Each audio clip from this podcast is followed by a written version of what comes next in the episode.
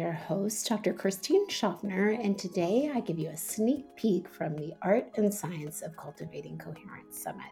This is an interview I did with Dr. Rollin McCraty. We're both co hosting this summit, and it's the summit I'm most proud of to date. It is a journey from thinking about HeartMath's, uh, heart brain coherence, and how to cultivate an emotional state to generate heart brain coherence, to uh, a journey through quantum biology and how to work with light and sound and water to consciousness and group and collective consciousness, and how this theme and principle of coherence, this alignment and order and harmony that we can cultivate within us and communicate around us is really what I'm very excited to share and educate and teach. And so, Dr. Rollin McCraty has dedicated his research life to the study of coherence. He is very excited about his work between HeartMath and this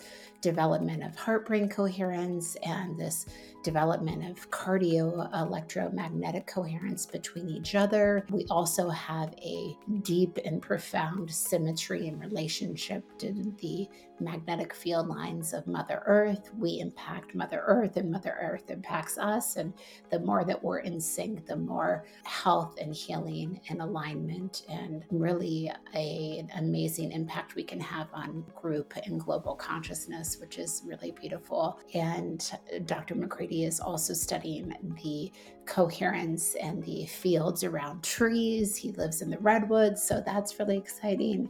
And he's also taking over Dr. Roger Nelson's Global Consciousness Project at HeartMath. And so we take a journey through all of this. And if you want to check out the art and science of cultivating coherence, please check out the link in the show notes. It airs live on October 30th. You can watch it for free. Once you sign up, you'll get an ebook on how to create lymph and blood flow to help allow this coherence that you generate through your heart and your brain to kind of withstand within your body and have a benefit in your whole body. And you also get, you know, the interviews right away from Eileen McKusick and Dr. Catherine Clinton and Gregg Braden. So please check it out. You won't be disappointed, and we hope to see you at the summit. Enjoy the interview. Welcome, everyone, to the Art and Science of Cultivating Coherence Summit. I'm your co host, Dr. Christine Schaffner, and I'm thrilled to interview our co host, Dr. Rollin McCraty. And before we dive in, a little bit about Dr. McCraty. He is the Director of Research of the HeartMath Research Center at the HeartMath Institute and he's a psychophysiologist and his research really includes the physiology of the emotion heart brain communication, as well as the global interconnectivity between people and Earth's energetic systems. And there's a lot more accolades that I could share with you about Dr. McCraty, but I just really want you to know Dr. McCraty's research and really his wisdom is a big inspiration behind the summit that we're having. So, welcome, Rollin. It's great to interview you. Well, thanks, Christine. Of course, it's fun to interview each other for our own summit. Yeah, absolutely. And you know, we're both doing this, you know, beginning question, and I want to, of course, you know, start with this for you. You know, what does coherence mean to you? Really, at your current, you know, inner knowing of experience where we are today. Wow, I should have a good answer to that because I've asked all the people I've interviewed that same question. um, no, it, it, coherence occurs on multiple scales and levels. I think we could say. But let's start with a broad sense, because it, and of course, there's the everyday use of coherence in our language. You know that mm-hmm. if you look it up in the dictionary, coherence is something that can happen at many different levels and scales. But let me start with a kind of the broader definition of what coherence means. Uh, if you look it up in the dictionary, the first definition is almost always about the quality of someone's speech. Mm-hmm. writing. So hopefully you and I will be able to put our words together in a way that conveys a coherent meaning mm-hmm. right? And if I'm uttering nonsense, you would say I'm in, incoherent. Yeah. yeah. So, mm-hmm. but it, and it's, you know, it's really kind of similar in physics, in science, and coherence is a concept that is used from the very small subatomic to the universe. Mm. And everything in between coherence is talked about and used to describe the behavior of systems So within that co- coherent system, we can talk about lots of things like synchronization, mm-hmm. resonance, you know, and these types of terms are all embraced under that larger term of coherence. Mm-hmm. Uh, we can talk about that in terms of our systems, you know, and how does that lead to us being able to, to so if our inner systems, you know, the activity going on in our brain and our nervous system isn't coherent, we cannot have a coherent conversation or a coherent thought mm-hmm. or mm-hmm. coherently navigate the world. Mm-hmm. Right. So then we can also talk about coherence, and we do talk about coherence. So that's one scale individual, personal, and everything that's going on in our bodies across all the scales to be a coherent living system. Mm-hmm. But then mm-hmm. we we can talk about and do and measure coherence in our social world, in our families, mm-hmm. in our work teams, in our communities. Mm-hmm. How coherent are the relations and amongst the individuals in that family or that team or doesn't matter, a community? You know, are they harmonious? Are they connected? Do we stable? Do we have a higher level output? Mm-hmm. Mm-hmm. Coherent group. Mm-hmm. And we also look at coherence between humanity, I would say, and the earth itself and the energetic systems of earth and how coherent are we as a global family. Those are thought that might help to give an a yeah yeah i love how you laid that out in the different layers you know that we can tune into in this conversation. And you know i was just marinating over that a coherent system is always kind of like greater than the you know sum of its parts. It creates a greater wholeness. And i, I was just thinking of that and you know how that relates to you know my perspective. I'm always thinking of you know the body and health and how people can feel better. So that just sat with me for a moment when you know this is why we're talking about coherence right? You know something bigger than ourselves. So let's start with um, heart brain coherence. So this is a term that you know shared more often probably i'm sure in your career. You've seen there's more knowledge of this concept but probably not the depth of knowledge that we want to um, share. And you've done a lot of research, right, on the connection between the heart and the brain. So why don't we just start with, you know, really maybe just the defining heart brain coherence and especially with where your research lies today? Uh, as far as I know, that whole concept came out of our work in, in our lab. Yeah. Yeah. Yeah. yeah. To, to answer that, I need to back up one step and let's talk about heart coherence first it used to be thought, and as you know, uh, Christine, that a sign of a healthy system was a steady heart rate. Mm-hmm. Right? You know, the heart beat like a metronome. Right. used to talk about that. Well, that's pretty ancient knowledge in modern terms, 30 years ago. it's absolutely wrong. Mm-hmm. You know, know in a healthy person, our heart rate is always changing with each and every heartbeat. Right. That's what's called heart rate variability. So the time between each consecutive pair of heartbeats is always varying, it's always changing that gives rise to the heart rhythm. Mm-hmm. People have heard of the heart rhythm or that we have a heart rhythm. Mm-hmm. reality, that the heart's rhythm is always changing up and down in these different patterns. And our early work going back into the early 1990s, uh, when we were studying the physiology of emotion, and we were kind of ahead of the well, actually quite a few years ahead of the curve of what's now called positive psychology. Mm-hmm. So that time, if you looked in the literature, which I did, of course, medical literature, published papers, and all that. Yeah. There were very few publications where people had looked at the what's the physiological cor- mm. correlates mm. to positive emotions, mm. appreciation, compassion, love, kindness, these types of things. Mm-hmm. Thousands on stress and depression and anxiety and yeah, all of it. Yeah. So we were looking at well, what happens in our body when we're feeling good? When we're mm. really you know you walk out the door and you have that sense of, oh god what a beautiful day yeah yeah, you know? yeah. well that you're feeling appreciation although you may not think that or say that to yourself you know mm-hmm. what happens in our physiology well what long story short we found and we were measuring you know brain waves and blood pressure and all, all the stuff you tend to measure around emotions mm-hmm. that it was the heart and the and more particularly the heart rhythm that was the most reflective of our emotional states. Mm. And when we were feeling what I now call regenerative emotions for a reason, they regenerate our energy instead of mm. depleting our energy, like kindness and love and compassion and appreciation, gratitude, so on. That our heart rhythm flipped into a completely different pattern and mode. Mm, That's what we now call heart coherence. Mm-hmm. It's a sine wave kind of pattern and, and develop technology that people can measure that and how coherent they are to train mm-hmm. themselves to be more coherent.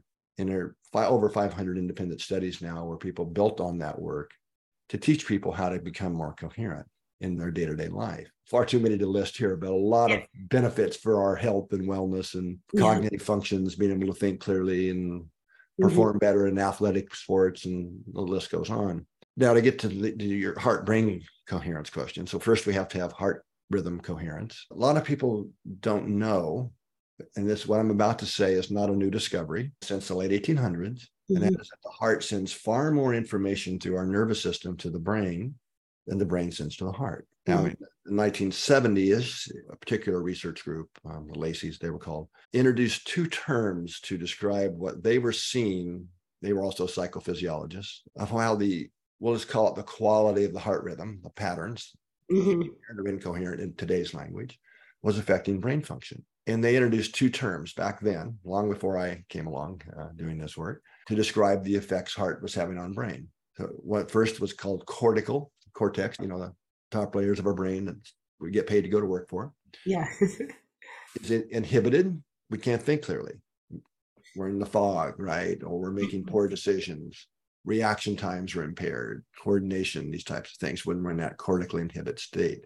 We now know, by the way, that it's when we're in that erratic or incoherent heart rhythm pattern that leads to cortical inhibition. Mm. Other term they coined was cortical facilitation. Mm right? Brain works better, right? We are able to take those pauses before reacting, mm-hmm. types of things, faster reaction times, better coordination, etc. Mm-hmm. So that has to do with heart. Now we now know they didn't know this at the time. Well, a lot of things they didn't know back then. When one was that the heart actually has its own intrinsic brain called the intrinsic cardiac nervous system. Even then, by the way, in their data, somehow the heart knew before the brain what the brain's next function had to be or would be and either facilitated that or rejected certain types of things uh, they didn't talk much about that but it was in their data mm-hmm. wow in fact, in fact, reading their papers of that era they, they were u- literally using terms in their research papers the heart is acting as though it has a mind of its own we now know it does but yeah right they didn't know that then they didn't know yeah. that cardiac nervous system mm-hmm. So when we talk about getting the heart and brain in sync, we can talk about it on a couple of levels. Let's start with physiological, you know, mm-hmm. basic physiology. So right now, when we're just sitting here talking, there's a certain ratio of our neural brain activity, you know, like alpha rhythms and theta rhythms and these, these different mm-hmm. uh, frequencies that are synchronized to the heart. Mm-hmm. That's natural, it's always going on. In fact, if we don't have that, we're in trouble. Now, when we're in a heart coherent state, that synchronized activity between brainwave activity and the heart rhythms and the heartbeats is significantly increased. That is related to increased global neural synchronization in our brain. Why aren't we perform better? Mm-hmm. Able to think clearer, but especially the areas in our frontal part of our brain, the frontal and prefrontal cortex. Let me just say this to complete the story. One of my mentors, a guy named Karl Pribram, that's I knew Dr. Pribram's work. He he hung out here, and uh, most of what I know about the brain, really know about the brain, I learned from him. Uh, I have to be honest here. Um, but what Karl suggested, the way I think about the frontal areas of our brain, is what they do, what they give us functionally is foresight. Mm-hmm. Mm-hmm. The ability to understand how our thoughts, emotions, and behaviors and the actions we take in the present are going to affect the future. Yes. Right. That's something our beloved pets, you know, don't have. Right. They have great memory of mm-hmm. the past, but they don't have the capacity to. So, so what this gives us is the ability to plan, set goals, discriminate appropriate behavior. Not a good idea to hit your boss if you want to keep your job, right? Right. You know, so self-regulation comes out of this.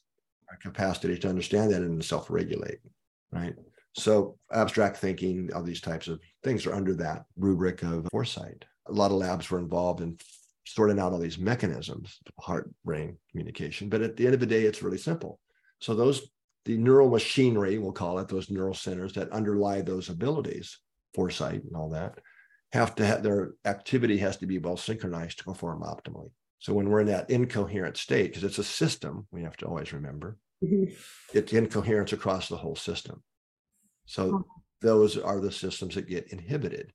Mm, this is- I can say this two ways, Christine. It's the physiology, mhm. say it kind of direct first, of why when we get angry, we can say and do stupid things. Yes. Now, a more polite, yeah, a more polite way would be, you know, and even in a very intelligent individual, when they're emotionally upset, can make poor choices, Yes. right? Mm. So Mhm. same thing, just said different ways. Yeah. How do we get the heart and brain in sync? Well, we get the heart coherent, automatically increases heart brain synchronization. But then there's also the emotional component of this as well emotional composure, emotional stability, which kind of but right on top of the physiological aspects of it. Mhm. Be- Being, so when we say we're able to, to navigate, could be a traffic jam, a, a meeting, a family dinner, whatever, with more coherence and composure, it just really means we're able to be stable emotionally Yes. overly reacting and triggered and adding significance and drama to all the little things that don't really matter and really Mhm. not more centered.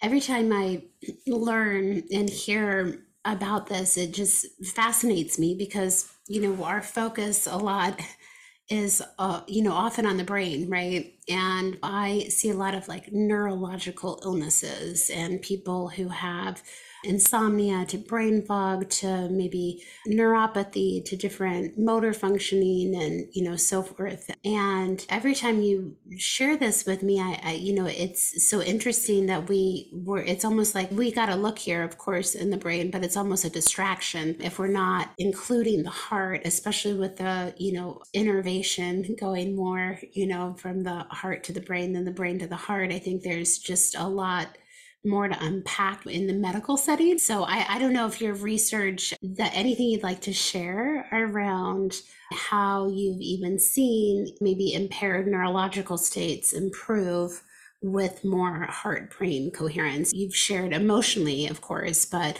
I'm just curious. So almost all the research we do with a clinical population is in partnership with someone else, else. Yeah. either a university or a clinic or something that specializes in that.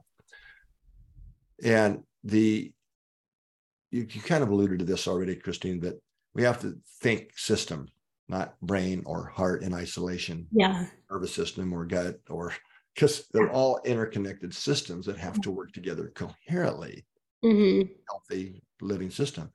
And when we're in a coherent state, is kind of I remember I talked about in, in uh, high level definition of coherence, it implies energy efficiency. Yes. So hmm if we want to get physiologically be increase our coherence to have more energy. Now Mhm. that's energy that can then go towards the body's natural regenerative processes. Yes. Yes. And we waste so much energy. People tend to, especially in the emotional domain. So true. If uh, people would be shocked if they had a computer printout at the end of the day of the energy utilization, adding the significance and the, the mismanage of, of emotional energy, which is what drives the activity in our, our brain, our nervous system, our hormonal systems, and so on. So some really neat studies have just happened that you may or may not be aware of. One of the, the people who's kind of gotten on to the importance of the what heart sends to brain, you know, from Yeah. the systems perspective, is Mara Mather at Yeah. USC Yeah. um, really high level research group and they've Mm. published well three studies in the last year the, the, last one was by teaching people how to get in, into heart coherence and they did this over four weeks they actually used one of the hrv coherence biofeedback technologies that our partner organization that makes called emWave Pro. hmm It's more the professional. You probably got one of those. I assume. Yeah. Yeah. Uh, by having people just practice heart focused breathing and, and getting breathing themselves into coherence for like I think 20 minutes a day for four weeks, significantly reduced tau levels, blood pla- plasma tau, and beta amyloid plasma, the main biomarkers for Alzheimer's disease. Wow. And Wow. true in both older and younger populations. A major kind of importance of getting the heart and brain in sync, right? Yeah, and that makes sense, right? If you're getting, you know, more efficient, you know, communication, energy, so the brain can clear those things. So Um, Yeah, it, it's facilitating what in her language the, the, the brain's clearance systems, which I know mm-hmm. you you're. I was going to say the lymphatic system is clearly working better. Yes, in this case, it's not the lymphatic system. It's yeah. A, but it does tie eventually tie into the. Yeah. And she also published just a few months before that study using the same protocol, using fMRI, that there was a significant increase in the neural connectivity between the frontal cortex and the subcortical regions. Oh. So the self-regulation circuit. Yeah. So, yeah. but it's bottom up, right? It's by changing the activity of the heart, we're rewiring the brain. That's, yeah, incredible. And, you know, in my sphere, there's a lot of conversation to help people with regulating their emotions and their trauma around limbic retraining. So, a lot about just, you know, okay, how can they yeah move past some trauma that's stored in the limbic system and you can't exclude the heart from that conversation well, right? not only can you not exclude it it's critical yeah and so myra's my, my study is showing the, the how the brain can measurably wire itself through fMRIs. But let's go back to one of the things I also learned from Dr. Pribram. Yeah. It, it, actually took me a while to, if I'm honest, to get on to what he was trying to tell me. And he, he was a regular here. He'd visited for a week or two every year, and we traveled a lot together, and we're actually quite good friends. So, uh, people who may not know Karl, he, he was literally one of the first neurosurgeons that ever existed. Wow ever. I mean, you know, and through his entire career of, you know, being the head of brain research at Stanford and retired from there and then went on to do more research and was actually teaching until he passed in his, his early 90s. But one of Karl's passions was really trying to understand emotion. Mm. You hmm. know? And in fact, you know, things, so things we take for granted these days came from his work, like we call the executive functions, right? Of the brain. Right, right. He's the one who coined that term. Yeah, wild. Yeah. Map, mapping out the limbic system. That was his work. Yeah, yeah. Perception theory, on and on the list goes. And a lot of that he did in an effort to really understand how do we experience emotions. Mm-hmm. So, of course, he was probably to this day would probably knows more about the amygdalas and the surgery of how to amygdalas than anybody and ever. Uh, to, I would say to this day still. Yeah. And let me say one thing that used to really frustrate him. Mm-hmm. So I'd, I'd, read some new paper or new book on the brain, and you know, Karl would be visiting and say, "Yeah, Karl, look, check this out." And he'd read a little bit of it and throw it in the trash can. Yes. Karl, Karl, Karl. Uh, uh, yeah. yeah. Oh yeah, he was he was my student back in uh, 19 you know 60 so, and here's where he went wrong. And yeah, yeah, yeah. His pet peeves was when people would call the amygdala the fear center. Oh yeah. Because it's just not true. What the amygdala does functionally is determine what is familiar and not familiar. Mm-hmm. Okay. Mm-hmm. And it's different parts of it are doing that from the body's internal systems, what we, what we call interoception, mm-hmm. Heart rate variability patterns, breathing rhythms, all these types of things. And another part's doing it from the external systems, what we mm-hmm. see, hear, smell, right? Yeah. So to determine familiar, or not familiar, it has to have a reference. You can think of this as an implicit unconscious memory. Dr. Pribram calls them the stable baseline reference pattern that we're always comparing the now to. And is there a match or mismatch, familiar or not familiar? Yeah. Yeah. Right. The brain wants a match. Yeah. That's when we feel comfortable. Yes. So what happens if let's I'm going to pick on anxiety because I have a personal story of one of my grandmothers here that were as little kids worried about us constantly. If she wasn't worried, about everything and everything we were doing. It, she yeah. would, her world wasn't caring. Yeah. You know, and it took, and we see this into it's not just about worry. This is anything and everything, right? That we perceive. So if, you worry enough, that becomes your baseline reference, mm-hmm. the familiar that we're comparing to. So we we generate worry to have a match to feel comfortable. Right. And that's the essence of a, what would we would now call a maladapted reference pattern. Right. So, I mean, I'm picking on worry, but it could be you're quick to anger in the line at the grocery store or, you know, on and on it goes. You know, or we see somebody's face and we don't like them because we don't know the amygdala that was a familiar match to somebody we've probably forgotten about in grade school who was a bully. Right, right. Right. That mm match it associates. And, you know, this is, I'm kind of rounding this off to the depth of what this discussion deserves. But yeah, yeah what he here's the point what he absolutely he proved this in the laboratory that the only way to establish or change the familiar baseline reference was to change the activity of the heart, of the body, especially the heart. Wow. In other words, you can't think yourself into a new baseline, not directly anyway. This is so important for psychology to finally get onto, right? Yes. There, you not only can you not change it by just thinking not, not directly, there is no such thing as sustained growth or change without changing that reference pattern. Yeah. That we're matching everything to, and everything we perceive is based on that mismatch or mismatch, familiar or not familiar process. Mm. So these simple techniques, heart focused breathing, freeze frame, these techniques that are shifting our rhythm into coherence, that's going directly to the amygdala. In fact, the core nucleus, the cells in the core nucleus of our amygdalas, there's two of them, of course, are synchronized to the heartbeat. So whatever the heart rhythm pattern is exactly the pattern that is going to the amygdala that it's doing this comparing to, comparing the now to the reference to. Yeah. So when we're able to just practice being in coherence, even a few minutes a day for a long enough period, that resets our baseline. And then that's when you don't have to do so much work. It becomes easy and automatic. And it's when this becomes transformational in people's lives. Mhm. So that's helping recover from an illness, being able to be more composed.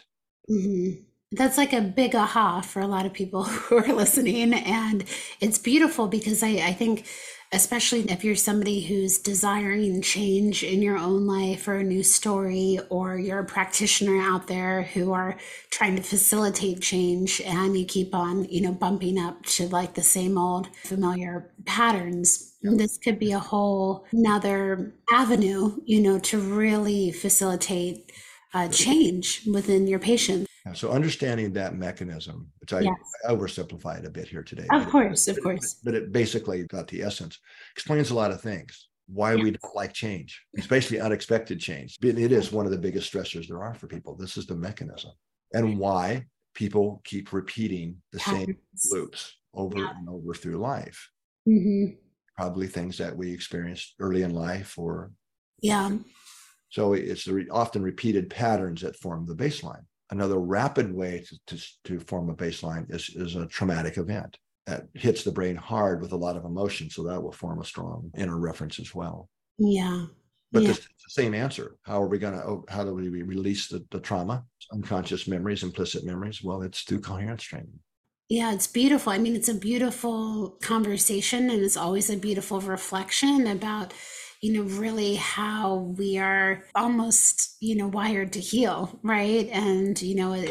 I mean, how, hard- how did how did humanity survive the millions of years that you know, at least Yeah. hundreds of thousands of years that we've been roaming around before we had medicine and doctors and yeah. we're an incredible self-healing system, Yes. very intelligent.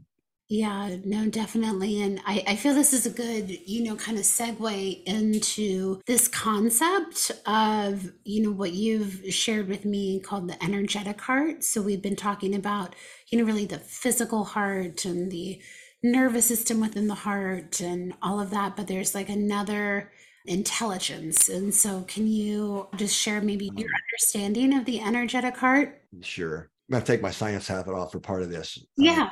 Yeah. but but it's and should talk about my own experience and many others as well. One of the things we hear so often from people who've learned the coherence practices, you know, how we maintain our coherence, and we really focus on how do we shift into coherence throughout the day. And now it's great to go meditate before you go to work or at the end of the day, and but what about all that time in between? Right. I have, you know, I'm back many years ago before I, I was a long-term meditator and actually got a degree in consciousness studies. This is after I was, well, my first career was uh, systems engineering, electro engineering from Motorola. Anyway, so I've been meditating for years and actually had a degree in consciousness studies. And Oh, it started a company, you know, high tech kind of um, electronics type company. Very successful, and I could have a great meditation in the morning and fly around the universe and you know whip Yeah. energy through the chakras and all this stuff. And by the time I got to work, I was frustrated and walking in, probably yelling at somebody because of the traffic jams. And so it didn't really, it helped. Don't, don't get me wrong. And I'm not down on meditation. It's an important thing to do, but, and still do a different type of meditation now. But it didn't necessarily transfer into in the moment self mhm. navigating the challenges of the day. So a lot of our focus is in that, that realm of how do we do that?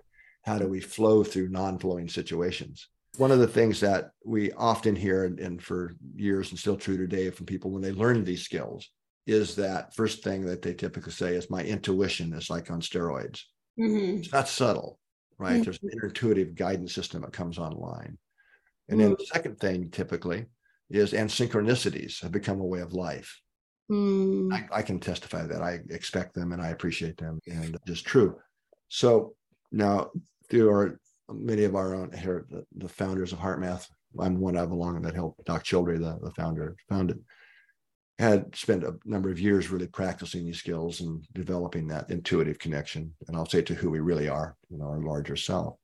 And then we were hearing this from so many people.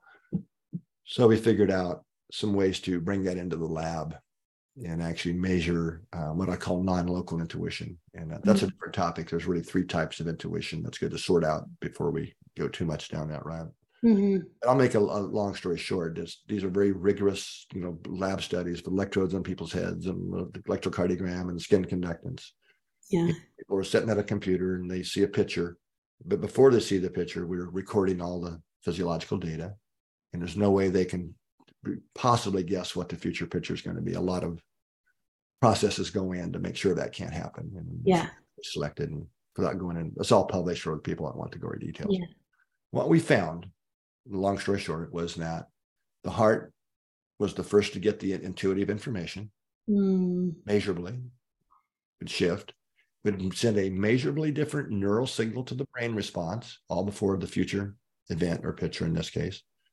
Then you get a body response where it becomes a conscious feeling if you're paying attention. Mm. So the gut feeling, the hair on the back of the neck. So right. the gut gets the credit, but it's really heart, brain, body, then conscious. Yeah. Yeah. And if people, we run through these protocols several times, if they were in a heart coherent state before they went into the experiment, that intuitive channel between the heart and the brain, right to the frontal cortex, was significantly different, more opened up. Wow. Right. So the way I got that published, and this I know this is a long answer to your question. No, keep going. Was that this is in the late 90s to say that the heart appears to have access to a field of information outside the boundaries of time and space. Mm-hmm. Mm-hmm. Perfectly acceptable language for a peer-reviewed scientific paper yes. at that time, because remember this is the, the 90s. Yeah. Um, things like non-locality it had been experimentally proven and you know entanglement and these types of things yeah. at that time it was only supposed to be subatomic particles yeah. right? electrons and photons and so on now that's been blown way past since then scopic scales and you know warmer things and stuff but anyway that's kind of how i left it at that time then i would often ask people well what is a field of information outside the boundaries of time and space and hear all kinds of things but what i really mean is it's our larger self, mm. our higher self, our spirit, our soul, whatever language you might have in your culture. And by, by the way, this is another side note. It's interesting. On surveys of the world's population, mm-hmm. 90% of people on Earth believe that there is some type of higher and guiding intelligence. Wow. Wow. Not necessarily God as a white haired man up there or something. Right, right, right. Yeah. That's hopeful. 90%. 90%. Yeah.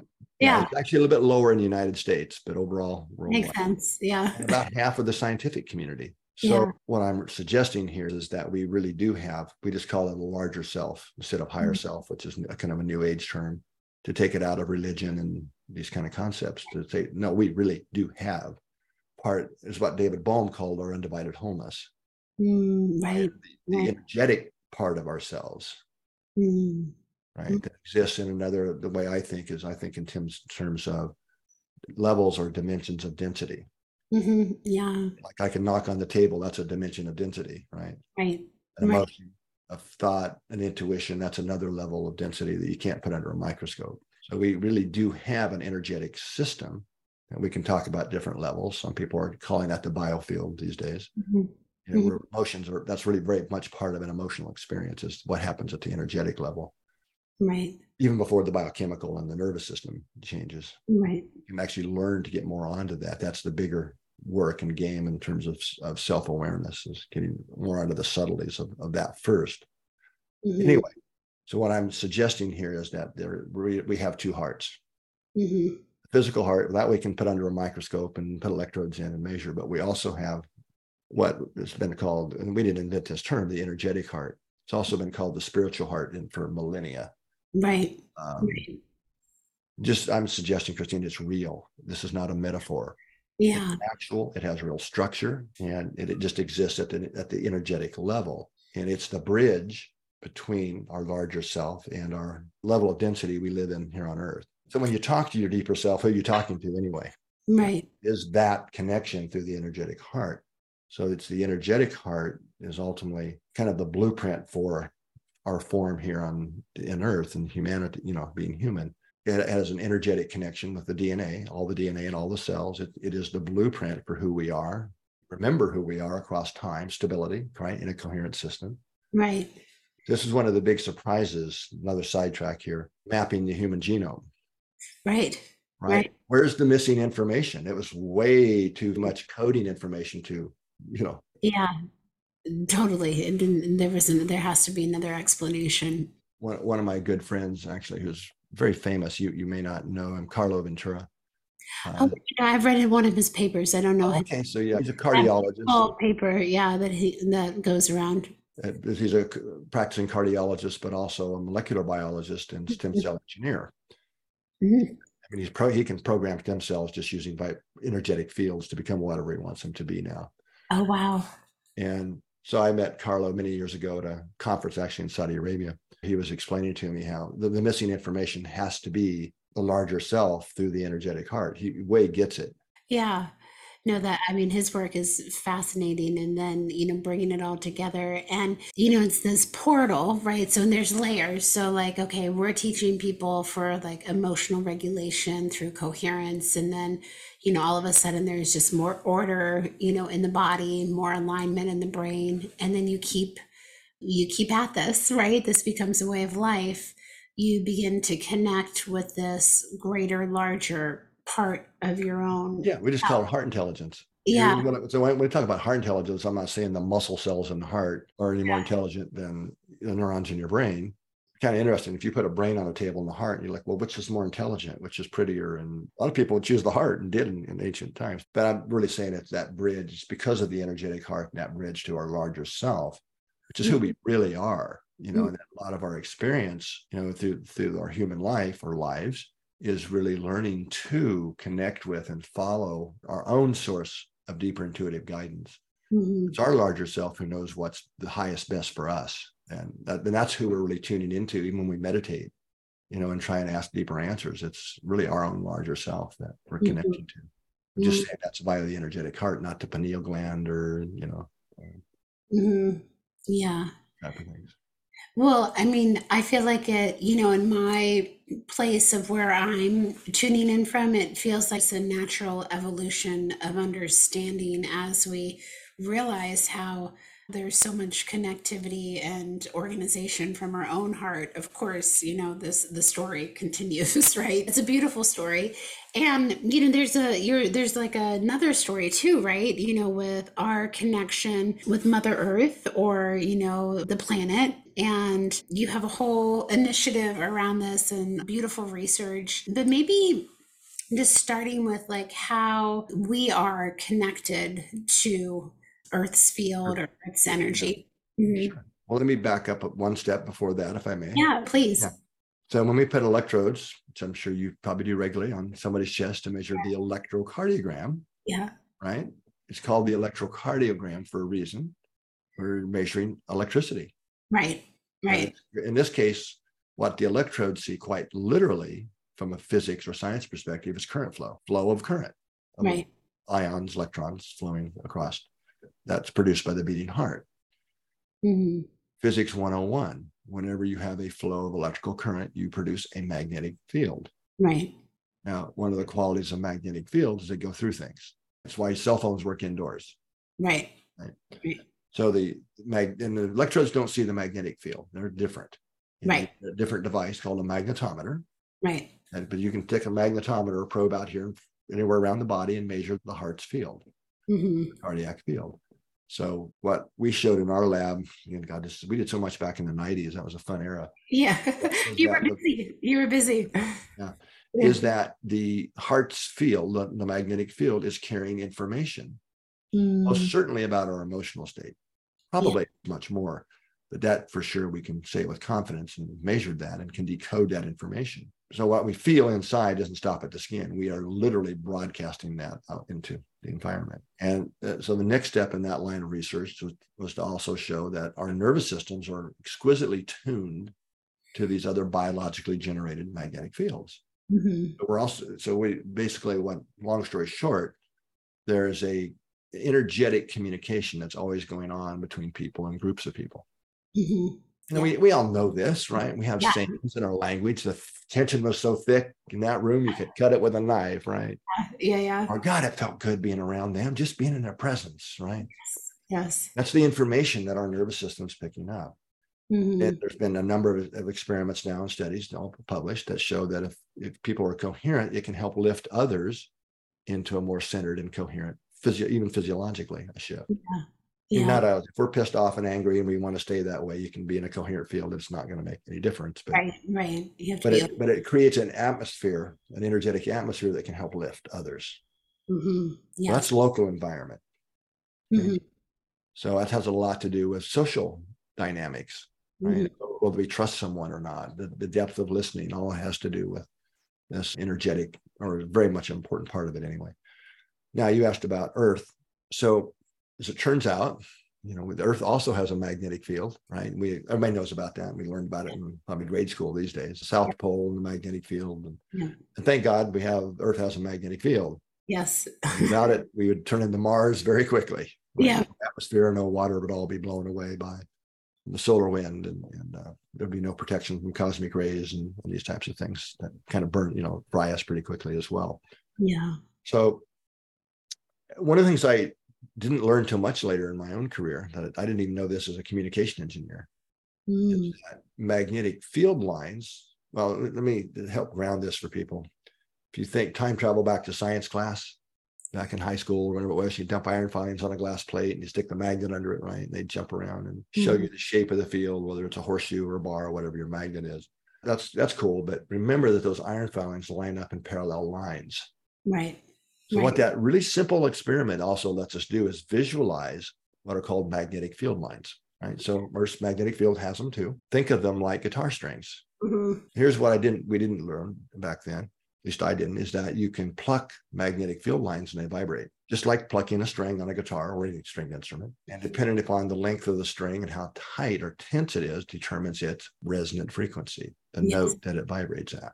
Okay. So Earth has very long field lines, mm-hmm. thousands, many thousands of miles, you know, out in space and back. And so they vibrate at a very low frequency. Mm-hmm. So when we measure them down on Earth through this global system we have now for uh, that we've installed around the world, to measure the resonant frequencies in the Earth's magnetic field. One of the, there's a range of these low frequency vibrations, but one of the first and primary resonant frequencies in frequency language is 0.1 hertz. Mm-hmm. Okay, but there's a whole range of them, and, and, they all overlap the rhythms that are in our cardiovascular and our nervous system, natural rhythms.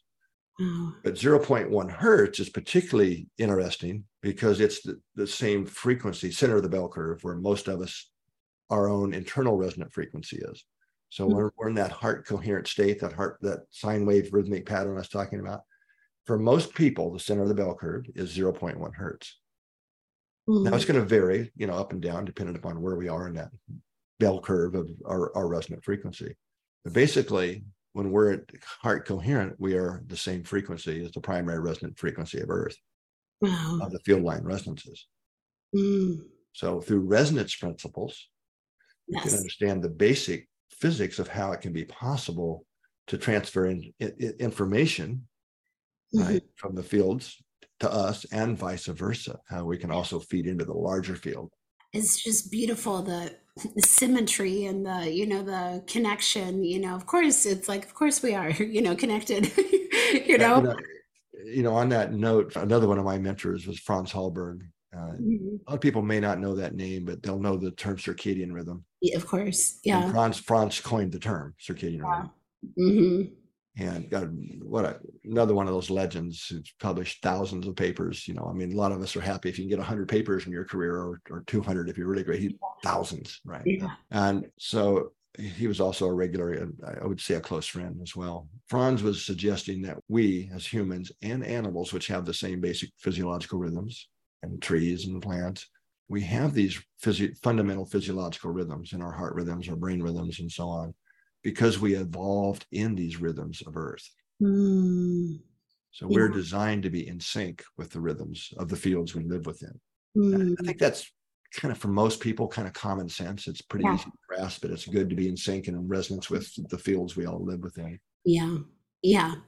And there's more and more studies that are now coming out to show what to actually prove. Yeah, it's good to be in sync. Yeah. Uh, with the, the, natural fields we live in. And when the Earth's fields are disturbed, like the we get hit with a solar flare, for example. Yeah. It isn't that often, but we, you know, we do. That disturbs the magnetic field of the, the Earth. And there's so many studies that show, but we don't like that. Yeah.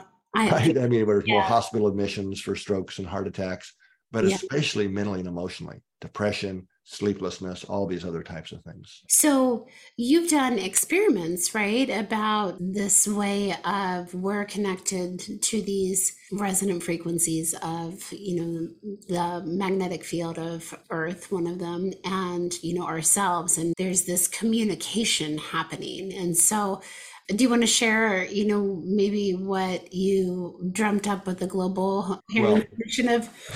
There's about a hundred different ways I could tackle that one. I know you get to decide. yeah. the, so that, this is called the Global Coherence Initiative. Yes. Which is really two parts. One is the science side. So we've created, I kind of re- referred to this earlier, a network, a global network of super sensitive magnetometer sites specifically designed to measure these resonances in the Earth's fields.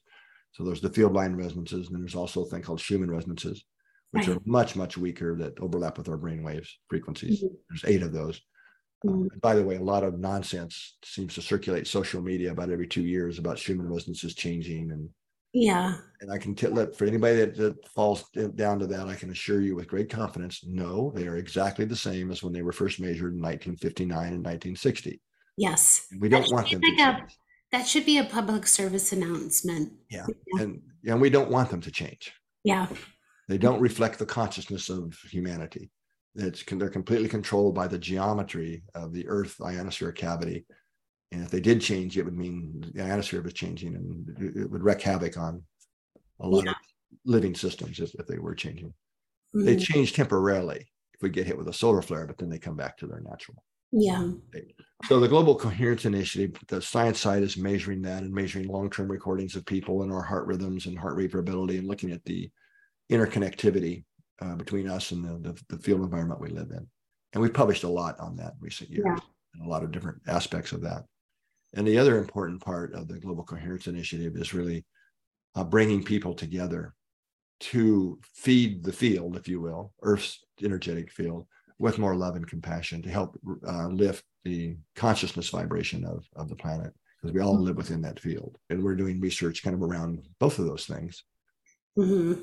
It's beautiful. So just directing people to, you know, get in a coherence with each other yeah. and directing that energy to Mother Earth. And then you're measuring, you know, that yes. potential yeah. So we also have we also have an app.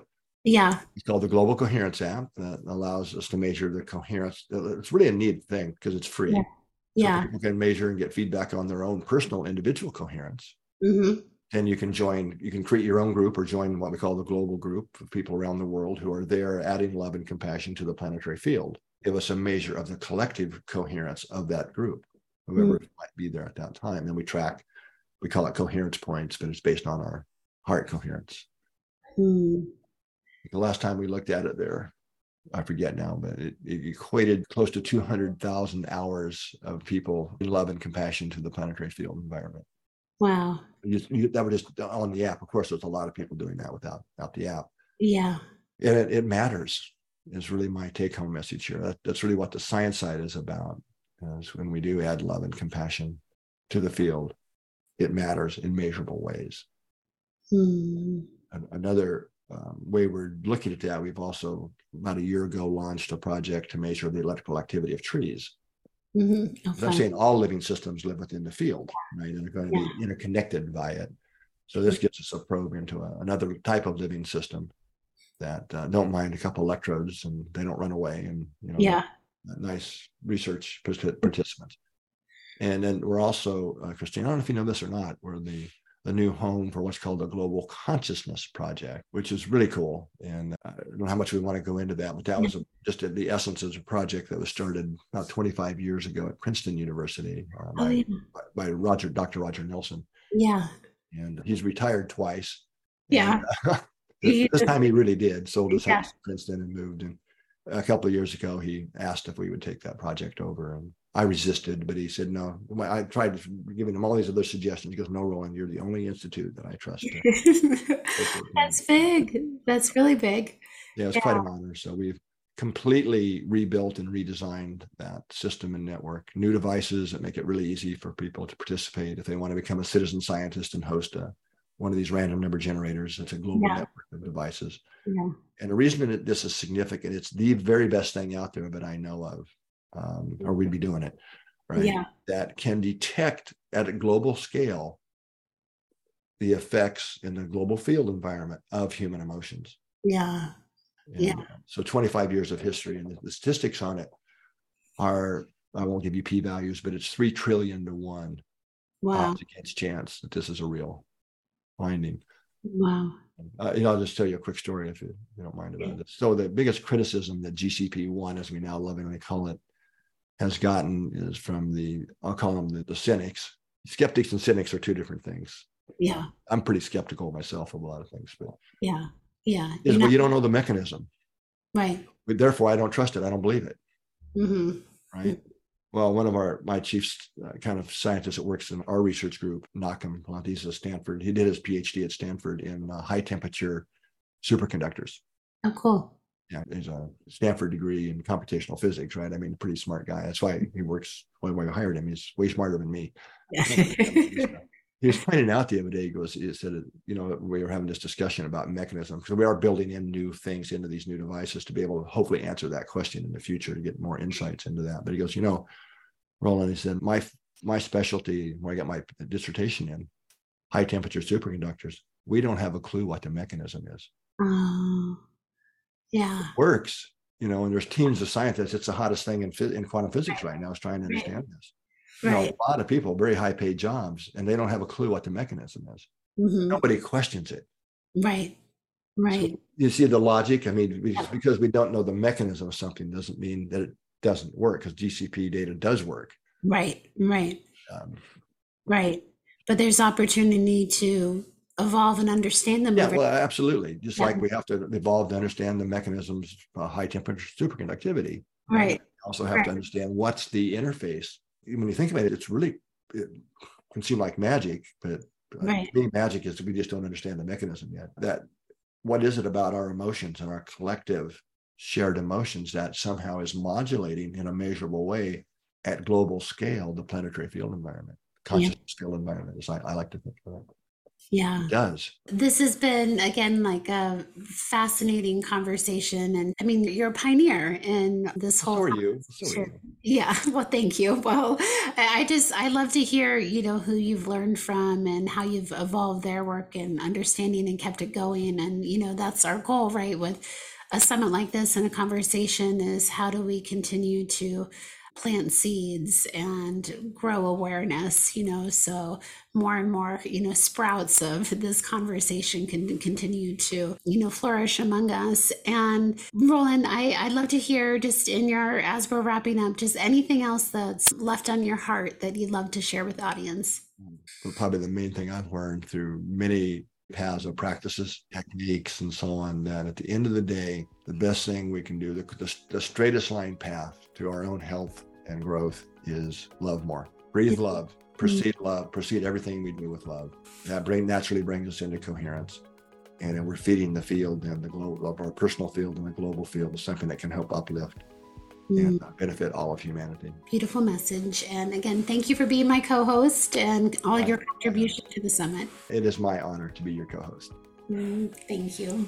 Thank you so much for listening to the Spectrum of Health podcast. I hope you enjoyed my conversation today with Dr. McCraty and it inspired you to not only check out the summit, but also inspired a curiosity and really desire to connect with your own inner coherence and start seeing life through this lens. So please check out the link in the show notes, and we're excited to see you at the summit. Have a beautiful day.